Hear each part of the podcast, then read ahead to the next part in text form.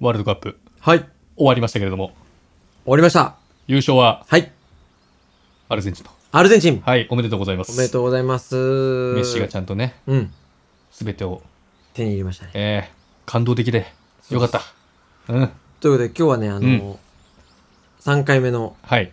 えー、おだまり、えー、 けだまり。全然覚えないじゃん。もうああ、だから覚えられないんです ね。自分で最初つけたのに。おだまり転がり玉蹴り談義なんですはけどいも、はいはいはい。まあ、まずあの、うんこれちょっとまだ聞いてくださってるうちに、まはだい切らないで、あ、まだいけない。そうう。そうそう。うん。あのーアンケートさせていただいて、はい。優勝国をうん。当てた方はい。には、まあ、つまりアルゼンチンと答えた方には、はい。こちらから、何かしらのうん。 DM で、はい。まあ、インスタグラムなり、ツイッターなり、うん。その辺の DM を送れるもので、はい。こちらから、私たちのはい。フォ トを送りつけてやろうと思ってますんで。罰ゲームですからね。罰ゲームです。はい。あの、当選おめでとうじゃなくて、そうです、はい。残念でしたですから。そうですはい。もう、拒否はできませんので、はい今のところこっちで認識できてるのは3名いらっしゃるのでそうですもしお気づきの方はでいもう一回連絡いただいて、はいえー DM 送れるこものし SNS そうですね。このコメントにもらいましょうか。あはいはいこのあ玉レ蹴り談義のレターでいいですよレターレターか、でもいいですよコメントでコメントでもいいですしいただいて、ここに送ってくれとスタンド FM では画像確かがに送れないんだ送れないんだと思うんよでね、すよ多分ね。はいなので、インスタグラムかツイッターかなんかそのの辺かな DM で、うん、うんえっと、ま、うん全く1ミリも欲しくない僕らのフォトをはい送りつ、もう1ミリも欲しくないからこそ、はい僕らは送りつけますから。そうですねうん。競技報告された方はああ、もう、またにキムチです。もう流行語大賞狙ってますねこれもまたにキムチ。はい。いや怖いなということなんですけどえーはいはいはいえっ、と、なのでよろしくお願いします。おっ願いしますていうところで、はいこれであの、今2分20秒ぐらいなんで、うんもう、こっから、はいおだまり、転がり、玉蹴り談義の第3回をうんやっていきたいと思うので、はいはいえーサッカーが興味ないとか、うんあのもうそうねーボケないターキーは死んでし まえ。ね、はいっていう人は、いはいい、もう聞いていただいおて帰りいただいて、お帰りいただいて、ええね、ここからちょっとサッカーのあのサッカワーー好ルきドなカ人はップ聞いてもらえればある程度あうんのいいんじゃーないかな終わりましたけど、うこんこから話をしていこうかなと思います。じゃあ行きましょうはい。ということで、うんちょっと少し仕切り直して、はい今回ね、うんフランスとアルゼンチンの決勝戦がいい試合だったよ、ね、昨日の試合に行われまして、いい試合だったよ見た本当にいや見ました見ました生でえ飲むです飲むでごいね。え飲んで飲んで生で見た。飲むでってリアルタイムでってことでしょ、うんお見たよ3時ぐらいまでやったでしょ。やったねすごいね。いや見るよ後半でうん。 40分ぐらいうでん。にずっと2-0だったらうん寝てたけど、うん。ちゃんとうん。気持ちいいぐらいにすぐ2点入れたじゃんうん。だからもう寝られないよあなたそうなあのよれは寝られないですうよん。うん、あのー、結局終わったの3時ぐらいでしょそそえ見てないのあなた僕はね、あのー、見ながら、11時半ぐらいまで、うんリビングで、うんうんと、見てて、はいで、寝落ちしたんだけど、にしてんかいしちゃったんだけ ど、でもそれ布団の中なんですよ。で、半分寝落ちする気なんですよ。もう寝落ちしちゃうだろうなと思って。あら、うんその日6時間僕玉蹴りしてるんで。玉蹴りあらあ、もうダメだなと、落ちちゃうなと思はっいて。はいはいで、えっ、と、布団の中で、で、朝起きた瞬間に、絶対にスマ ホとか情報を得ないために、うん朝一でテレビをつけて、見れる状況を全部整えて。一切の外部の情報が入らないでそうですそうですスマートにその試合を見れるようにねそううです、スマホを遠ざけて。うんうんうんで、リビングの真ん中に布団を敷いて、うん見たと。お真ん中に布団を敷いてリビングの真ん中に布団を敷いて、もうテレビの目の前で、寝てたんだ一切の情報をし入れずに朝6時から見始める。あすごいね そうそうそうそあで朝6時から3時間ぐらいかけて見たってこう。と見て、おでで、2時間ぐらい仕事して、今度は、それは NHK で見たのね。おうで、その後、あの、アベまでうん、うん、見て。はいはいはいだから2回見てう、ん1回目はやっぱ興奮でもうさ、その分析とかできないじゃん。ああ集中しちゃってるかそうらそねうそう。はいはいで、2回目はもうなんかちょ、ちゃんとサッカーとして見ようと思って。すごいねそうそう一。旦また2周したってことだそう試そ合う。をなんだけど、に、2回目アベまで見たらさ、うん。本田圭佑さんが面白すぎ て、あの、まあ、有名になってますからうねん。結局うん。全然見れず、うんあの、僕の見解としてはなんですけど、はい。今回 MVP はうん。誰とったか知ってるでしょワールドカップ MVP。メッシーそう。優勝のアルゼンチンからね、うん。もう文句なしのメッシなんですけいやど、そ、そうそうでしょう。僕は今回 MVP はメッシ、う。うん。エンバペ、本田圭佑、この3人だと思ってまちす。ょっと待って待って間待って。違いなく。まず3人にはダメだし、1人だし。本田圭佑はだって出てないじゃん、まず試合に。いやー、だって、まあ、こと、日本人向けの MVP は、本田圭佑入れていいと思 います。だって、日本人選手じゃないんですかそのプレイヤすーのごい方。貢献してましたよ。あ、本田圭佑すっごい貢献度だと思います、本当 に。本当ですかうん。貢献してました。いや、すごいすごいっす。 長友さんのブラボーじゃなくて。まあまあまあまあ、ええ確かにね。うん。で、えっと、そうね。ど、何を話してい こうかな。うんあの、まず、ちょっといろいろ話したいことがね、ええ、いいよ。死ぬほどあるんですよ。いいですよ。まずね、うん。決勝戦が始まる前まで、始まる前。うん、おうフランス対アルゼンチン、うん。得点ランクが、はいはいはい。メッシとエムバペで5点で並んでたんだようね。んうんで、5点で、メッシが、まあ、結果から言うと、決勝で2ゴール、うん。うん。エムバペが3ゴール、ほうんまあ、PK がそれぞれ、エムバペが2本と、メッシが1本あるんで、う。うん。まあ、それもすごいけどね。すごいよ。 PK 多いけど。うん。で、結局エムバペが8点、うん。メッシが7点で、はいはい。で、もし、うんあれで、フランスがうん。勝ってたら、ほエンバペが8点で得点王でフランスが優勝。う。うん。 7点で、アルゼンチンが準優勝ってなってたら、うん。もう目に見える形の世代交代になっちゃうじゃん。あの、メッシとエムバペのってことそう、サッカー界。のスターが、一体変わった瞬間そうみそたういそな。う、はいはいはい。完全に世代が変わっちゃう瞬間を目の当たりにすることになっちゃうじゃん。はいはい。もうそれは変わるんですよ。もちろんおおい年おいね齢と歴史だから。うんうんうん。だけど、今回が、もう皆さんもこれご存知だと思うんですけど、うんメッシのおそらく最後の勇姿であろうと。まあ最後みたいな話になってますね。そうそううそん。で、その世代交代は、この大会が終わるまでは怒らないでくれって思ってたんですよね。誰が僕 が。まあでも結構みんな、みんな世界中のファンが、まあメッシ好きな人の方が多いってことでしょだからそ。うそうそうそう、今はね。うんまあちょっと、ヒールというか、メエンバペがね。あ、そうなんだ。ヒールじゃないけど、まあ、な、流れから言うと、えっ、と、まあ、話すと長くなっちゃいますけど、あの、アルゼンチンの方は、うん。マラドーナとメッシの比較があって、はいはいはい。で、メッシってこの、自分が所属してるリーグの優勝もうん。手に入れてるし、うん。チャンピオンズリーグも手に入れてるし、はい。で、世界優秀選手とか、うん。欧州最優秀選手、バロンドールっていうのも受賞して、はいはいはい。で、数々のタイトルを手に入れてるんだけど、うんもう唯一と言っていいほどうん。手に入れたのがワールドカップ。ほんとそれだけみたいな感じそうそうそうう。そうそう。うん。で、その唯一が、マラドーナさんは達成してるから、あ、はいア。ルゼンチンの英雄マラドーナはいはさいんはいとメッシの比較をしたときに、うん。完全にメッシがマラドーナより上とは言えない。まあむしろ下っおーはいはい。ていうのはそこだったんですよ。取ってないから。そうワールドカップ。うん。うんそう。はい。メッシ、マラドーナ論になったときにうね。ん。で、これで並んだから、とりあえずその比較ができるんじゃないかなと。ほうほうほう。そうそう。まあマラドーナの人もいてもいいし、うん。メッシの人がいてもいいし。はい。やっぱね、マラドーナもすごいんですよ。うんうんうん。あのー、今 YouTube とかあるんで、はい。昔のマラドーナの映像とか見れますよね。見れるんですけど、うん。すっごい短パンだよね。そうすごい短パンで,、うん。で、どうしてもさ、昔の人ってさ、今より絶対下手じゃん。ざっくり言うと。まんまね、レベルがね。そうそう、んんレベルってどんどん上がっていくじゃん。うんうんうん例えば100メートル走でもウサインボルトどんどん更新したように、そねそね昔の方がレベルって絶対低いわけですよ。何事もう。ん進化していくから。はい。はいだけど、マラドーナは、今見ても、すごい。こんな選手出てきたって思う ぐらい。あの、はいはい。 40年ぐらい前なのにう、ん。現代に、はい。もうこれね、何か、何かなと思ったら、うん。もうサッカー界の大滝栄一ですね。えちょっと待ってくだ大滝栄一さんの曲って、さい。はい。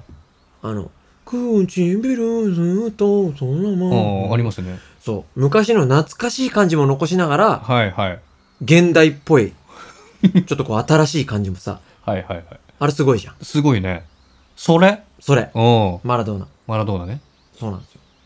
でもんテクニックもそうだし身体能力もそうだしそうそうそうそう。全てがボールと遊んでる感じね。ああ、神の子でしたっけそうそうそう。はいはいはいで、あのー、な、まあ何から話せばいいかな。今話しましたよマラドーナのことそうね。うんメッシです。もう本当にメッシ。メッシです。今回はメッシ、メッシ、メッシ、メッシなんですけど、はいメッシってまあ18歳で多分ワールドカップデビューしてて、かっこよかったねそう、5大会目で、うんもう昔はキュンキュン、若々イケイケドリ本ブラ当だー。よね、うんハリソン・フォードみたいだよねハリソン・フォードエピソード4スター・ウォーズあエーピソードそうそ4うそうそうのハリソン・フォードみたいな髪型してたじゃんそう、昔は若くて、もうキュンキュンドリブラーで、イケメンだしねそうんう。で、自分でドリブルして自分でゴール決めちゃうタイプだったんですけど、はいはいはい今は、もう年も重ねて、うんスピードは若干落ちたものの、うんでまあ、体力はもちろんね、昔よりはまなあいでますあけそど、うでしょうねでも今は昔よりやっぱ味方を生かすプレーがとても上手で、あパスも上手あだし。超すごいパスいっぱいありましたもんねそう今回そうのそう戦いでもそうそううんで、その、本当に、もうメッシのために全てを、みんながそうです、はいはいはいことアルゼンチン代表は、もうメッシのためにうん全員が頑張ってるような感じ。はいはいはいで、これすごいのが、うんアルゼンチンのコーチ陣、コーチコーチ、はいはいコーチスタッフ陣も、うんおそらくメッシのモチベーションのために用意されましたね。どういうことですかそれはいどういうことあのー、チキンさん知ってるかなパブロ・アイマールっていう選手。ああ IMR アイマあール。あは1979年生まれいのはいはいはいねアイマールですけど、強かった人ですよねそうそうそう、うんうまかっうたでますかったよね。人ねあのアイマールがコーチ陣に入ってるとか、ほうあとは、サムエルとか、サムエルアジャラとか、まあ僕らがあアちジょャうラどウィーレで使ってあアジャたラ、もう、サムエル、ル・エル・ジャクソンじゃなくてサミュエル・ L ・ジャクソンではないよ。サミュエル・エトーで来い よ。サッカーの話題なんだから。どっちかと言ったら。それ見た見た目の方 でしょだからアルゼンチンのサムエルね。 あーとはいか、アジャラとか、ああじゃなくてま聞いたあ、ことスあカるローニ監督もそうなんですけど、おあのー僕らの、ーうんちょうど、はい、いわゆるそうメッシが共に戦ってというか成ち長ょしってと上の、ちょうど憧れる世代なんですよ。ああーはいはい、はい、で、今の20ぐらいの子からすると、うんちょっとむしろ上の世代。そうそうそううちょっとわかんないっすう。みそ、たいうなちょっとわかんない人だったりとか、はいはい最後の引退間際のプレーを見てたような選手たちで、はいはいはいメッシ向けのコーチなんですよ。メッシが憧れる。このコーチの言うことならメッシが聞くよねっていうはいはいはいコーチを集めてて。うんうんうんそうそうそう。っていうね。いやすごいだからそれがまあ今回優勝したわけですから、うん戦術合ってたわけですよねそうれでにしすたね。方メッシのために全てが用意されてたって感じで。ああそいい志ですねでもねそうですチーム一丸となったってことですよねそれで、うんいいじゃないそう。うんあとはう、んそうね。まあ、試合の展開からいきますと、ううんーん、これね、誰も気づいてないことがあって、なんすかそれ多分ね、誰、まあ気づいてんのかなでもメディアには絶対出ないことがあるんですけど、おー試合見た人ならわかると思うんですけど、うん今回のフランス、フランスどうでしたどう見ましどうでしたたフランスのサッカあーなんか前半とかあんまうまく機能してない感じうんうんがうんありましたね、ー。メンバー覚えてますかまあ、ざいやあ全部覚えてないですよ、キーパーがロリスで、うん、右から組んで、えーバラン。で、18番の選手は、あのね、バイエルの選手なんですけど、うん、 18番の、えっと、ウパメカノ。ウパメカの、はい。うんで、テオエルなんです。うんで、中盤がラビオとチュアメニ。うんで、スリートップ、えっと、グリーズマンがトップ下にいて、スリートップがデンベレ、ジル、エンバペうんなんですけど、これすごく興味深いのがですね、フランスが結構交代をどんどん使っていくんです。まあ、うまくいってないから、ああありましたね前半41分にもうジルーとデンベレ下げるんですけど、うん攻撃のジルーとデンベレを下げて、はいはいはいまあ、そこからどんどんどんどん変えていくんですよ、選手を。うんうんうんしたら、まあ、いよいよグリーズマンっていううん攻撃の軸を司るはい司令塔をうん変えた時に、うんもうはっきりしたんですけど、うんフランスが黒人だらけになったんです。うん。気づい気づいた。た。うん。チキさん気づいたあ気づいた。、すごいね。あ、いいそれ多分いると思う、気づいた人。うんうん特に素人みたいな人は気づくと思う。あ、れ逆に全員じゃん。あれあ、 あれフランスってこんな感じだったっけみたいな。ああ、うん。逆にシンプルに気づくんだ。シンプルに気づいた。画面に映るやつ全員黒かったもん。あちょっとちょっと表現あれですけど、ごめんなさい。うん。でもそういう、でも、本当にこれ別に本当に人種差別とかじゃなくて、うん。あれ、デシャン監督白人じゃないはいはいはい。で、あれ逆だったら、うん。ちょっとこの差別っぽくなるじゃん。黒人ばっか下げてあー白人を重宝したとか、はいはいはいはい。まあもちろんサッカーだから、うんその論争が起きるかどうかは別として、はいはい。でも黒人ばっかりにしたんですよ。あったね。で、うんこれまでフランスが試合の主導を握って、まあ特に中心はグリーズマン。うんうんうん。で、左サイドバックテオ・エルナンデス。うんうん。で、中盤にラビオ。はい。トップにジルー。この辺は結構軸だったんですよ。うん。で、試合の後半どれぐらいかな結構早めにグリーズマンを下ろして、そうだね。もう、はっきり言って、パスサッカー捨てたんですよ。そういうこと。そう。はいはいはいはい。割とルーズなロングボールとかを蹴ってうんうんうん戦わせて、うん。うん。、で、最後まで残ってた白人は一応ラビオなんですけど、ラビオも191センチぐらいあって、一人だけほんと一人だけ。ラビオしか残ってなくてあ、、長い時そ間こまでは知らなかった。そう。うんラビオがずっと残ってて、最後の最後で本当にラビオまで変わるんですよ。で、全員黒 人なんだよ。えなんだキけどーパーはキーパーは、あ、ごめん、ごめん、キーパーはロリスなんあですよねですよねキーパーなかなか変えられないじゃん。そうだよね。そうだよそうね。そうそうそはういはいはいはい。で、あ、そうなんだ。はい要するに、うんこれまあ、その人種の話がしたいわけじゃないけど、はいはい。あの、フランスがそれまでパスを繋いだりとか、うん。こういう戦術でこうでこうで、うん。決勝は、もう、デシャン監督が、イケイケどんどんのサッカーをしようとしたんですよ。もう、まあ、いわゆる身体能力というか、そうなんですよ。ガッツというか、そうのテクニック云々よりかそは、う。もう足が速いとか。個人技とかとか。そうそうそううそう。シュートが強いとか。はいはい。サッカーって深いなって思いますよね。あーまあ、でもそういう感じなんでしょうね、多分ね。そういう感じだったんだろうね。そうそうそう考そえ方うがね。そんなさ、もう世界一になる監督が、まあな、なった監督ですよ。過去になってるからね。はいなった監督が、最後に選ぶかん戦術って、はいそんな国見高校みた いな、ロングボール蹴ってボンみたいな。実際でに、ももうこうそうしてるわけですからね。そうです。実際2点目のうん PK を、あのー獲得したのがジルーと変わったコロムアニっていうフランクフルトのドイツの選手なんですけど、あのー本当にルーズボールで、エンバペがルーズボールに勝って、コロムアニがルーズボールに勝ってっていう、うんうんうん本当に化け物みたいな能 力で PK を獲得したんですよ。はいはいはいオタメンディに競り勝って、うんうんうんうん結局それかいっていう。結局身体能力かいっていう。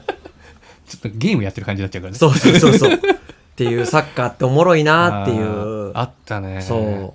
あ、やっぱチキンさん気づく。う。いや、気づきました、僕。絵的に気づく感絵じか。的に気づく。うん。うんすっごい思い切りだよね。うん。デシャン監督がさ、あんな世界一になってうんうんうんうん。選ぶのが、いや一番その初歩。的な身体能力っていう。うんあーでもその深くまだ気づいてないよ。そうの、ん。なんか身体能力で攻めてる。みんな、あの、フランスだから全員テクニックあると思ってるから、うんうんうんもともと多分テクニックあるんでしょうけど。そう。後う半ん、で、後半のさ、うん一番最後の3点入れられて、うん。で、フランスもその後さ、めちゃくちゃ惜しいシュートあったよね。キーパー止めちゃったけど。うん。うん。あれがね、印象に残ってます、一番。そうなんですよね。うすごいよね。だから、あれがすごかったかそうですね。な。うん。だから、実際、時系列で言うと、後半の最後は白人はロリス、ラビオのみで、後半、あもうえ、延長後半5分にラビオも変わるのかなああ。それなんかあんまりメディアとかでもこう言ってないの解説の人とかうんも。言ってないんだよね。あ、でもさ差別系になっちゃうからあんま言わないなのかな言調わべなたそんうだだよもん。ね。うんあの、フラ、えっと、フランス、あ、ワールドカップ決勝を、うん。フランス代表を、は、黒人とか入れてみたの。だかうん。らやっぱ出なくて、ああ。全然。違まああんうまりねやつはできないよ。そうそうそうそう。そういう、日本人はなんかたたやすく言っちゃうけどさ。そう。で、フランスって後半20分、フランスの1点目って後半25分ぐらいだっけ確か。うん、かな。後半20分まで、うん。いシュートゼロですよ。や、そうそうそう。ね。でもほんともう終わったなと思ってましね。たもん。うん。そうそうそう。だから、そっから、あの、デシャン監督がその黒人さんボンバン投入して、うん戦術をそっちに振ったのかなと思うんですけど。いもう頭いっちゃったのかなと思ったもんだって。や、ほんとそうだようね、ん。すごいよね。それも戦術だっていう話です。すごかった。そう、だからいろいろ練りに練ってう、ん。あの、こうパスつないで、立ち位置はこうで、うん。ね、誰と誰を組み合わせて、はいはいはいうんそれも戦術だけど、うん。シンプルにそれも戦術ですはいっていう話でね。はい。はいはいはい。あともう一つ注目すべきが、本田圭佑さんの解説、また改めて。 と、本田圭佑さんの解説と、うん寺川アナのコンビネーション。寺川アナ、あ、一緒に、はいあの場にいアベマのた方これはぜいひ見てもらいたいんですけはど、い、はアベマって、テレ朝系なんだよね。い。みたいだね。。そううん。テレ朝が資本なんで、テレ朝系のアナウンサーとか、あー、あ、そうなんだ。そう、まあ普段プレミアリーグとかも放映してるんですけど、はいはいはい。そのテレ朝のアナウンサーがやったりとか、サッカー実況の方がうん。やったりとか、あるんでアすけベど。マ専門でいらっしゃるってことそうそうそうそう。あーアベマに専属契約されてない、あの、アナウンサーもいるじゃん。ああ、そういうことか。とかがいるんですけど、うんうんうん。あのー要はさ、寺川さんって、うん。テレ朝のアナだから、うん。サッカーが専門ではないわけ。あ、そうなんだ。サッカー専門のアナウンサーじゃない。まあ、スポーツ担当とかあるかもしれないけど。おー。で、まあ、ワールドカップだからテレ朝、まあ、もちろんだから、アナウンス力はうん。当然、うんうんうん。フリーや、フリーの方より、もしかしたらすごい、あ、そうなんだ。ふまあ、フリーの方もすごいか。うん。まあ、そのサッカー通おじさんよりは当然すごいわけですけど、はいはい。でも、サッカー専門ではないわけじゃない。あ、そうなんだね。うん。んまあ、難しいとこだな。で、うん普段、プレミアリーグとかも放映してるときに、本田さんは解説に来ないんですけど、普段は。普段はね。はいはいはい。戸田和幸さんってわかるああ、モヒカンのあの、日韓ワールドカップの時に赤髪のモヒカンの時,、はいはいはいはい。時は戸田和幸さんとかは出るんだけど、うん。戸田さんってプレミアリーグの解説の時に、うん。アナウンサーってさ、間繋がなきゃいけないからさ、うん。多少間違ったこともうん言っちゃう時あるわけよ。うんこれは今、こういう状況なんですかねとか、ちょっとこういうですよねみたいな。はいはいはいはい。うん。ってなった時に、戸田さんってうん。結構、まあ、これめちゃくちゃ詳しく見てる人じゃないとあれかもしれないけど、うん。あの、違うなっていう時うに、ん。一店舗遅れんのよ。どういうこあとの、一店舗売れるうーん、というよりは、みたいな。ちょっとこうまあまあ、否定もするんだけー、ど、ちょっと訂正、修正してあげるみたいな。そうそう戸田そさんうは。。例えばさ、日本代表戦とかって、地上波で放映される時に、うん。松木さんこれどうなんですかみたいな、実況の人が、うん。これもっとシュート打った方がいいですねって言ったら、うん。基本的には解説の人ってうん肯定で入るじゃん。そうですね、みたいな。な。もっと今これこうしてこうしてみたいな。うん。あ、普通そうですよね。そう。んで、よっぽど違う時に嫌、みたいなさ。のは入るけど、あーほとんど肯定じゃん。だいぶね。そうそうそう。んんんじゃないと。聞きづらいし、そうだねリズムもできないから。うん。で、でも戸田さんは、ちゃんと違うことを違うって言いたいほ人だと思うから、う。はいはい。あの、明らかにアナウンサーが言った時に、違う時は、ワンテンポ黙るんですよ。ちょなんかちょっとイラッとしてんのかなみたいな。そうそう そうそう。そうですね、みたいな。はいはいはい。でも、うん本田圭佑さんは、すんごい気配り。あ、逆にすごい。すぐ言いそうな感じ、イそうメージですけどね。自分が、本田圭佑さんがボケることによって、寺川アナが突っ込みやすかったりとか、ほう。そう。あ、そういうシチュエーションとかあるんだ。そう会話のところが。サッカーってさ、うん。ボールを持つ人って22人中1人しかいないじゃん、はいはっい。てことは21人はボールを持ってない人じゃんうん。だから、立ち位置とかが非常に大事なんですよ。ボール持ってない人も。あはいはいはい。だから、自分がプレーに関与してない時も、うんそういう関わり方がすごい大事なんですよね。うん。、だからら本田圭佑さんって自分がボケることによって寺川アナが突っ込んでアナウンス量が引き立つとかもうん計算しながらやってて、だからお客す本田圭佑さんボケるんですか結構 ボケてる視聴者さんがわ面白おかしく聞こえるようにもやるしはいはい。寺川アナが生きるようにもやっててあ、え、それ、視聴者さん側が勝手に本田圭佑をいじってるんじゃなくて、ちゃんと本田圭佑さんはボケのつもりでちゃんとボケてやってるんですね。ちょっと一部僕ピックアップ しましたはい。後半50分はい。まあロアディショナルタイムですねあ、もう終わり間際ってこそとうはいはにい。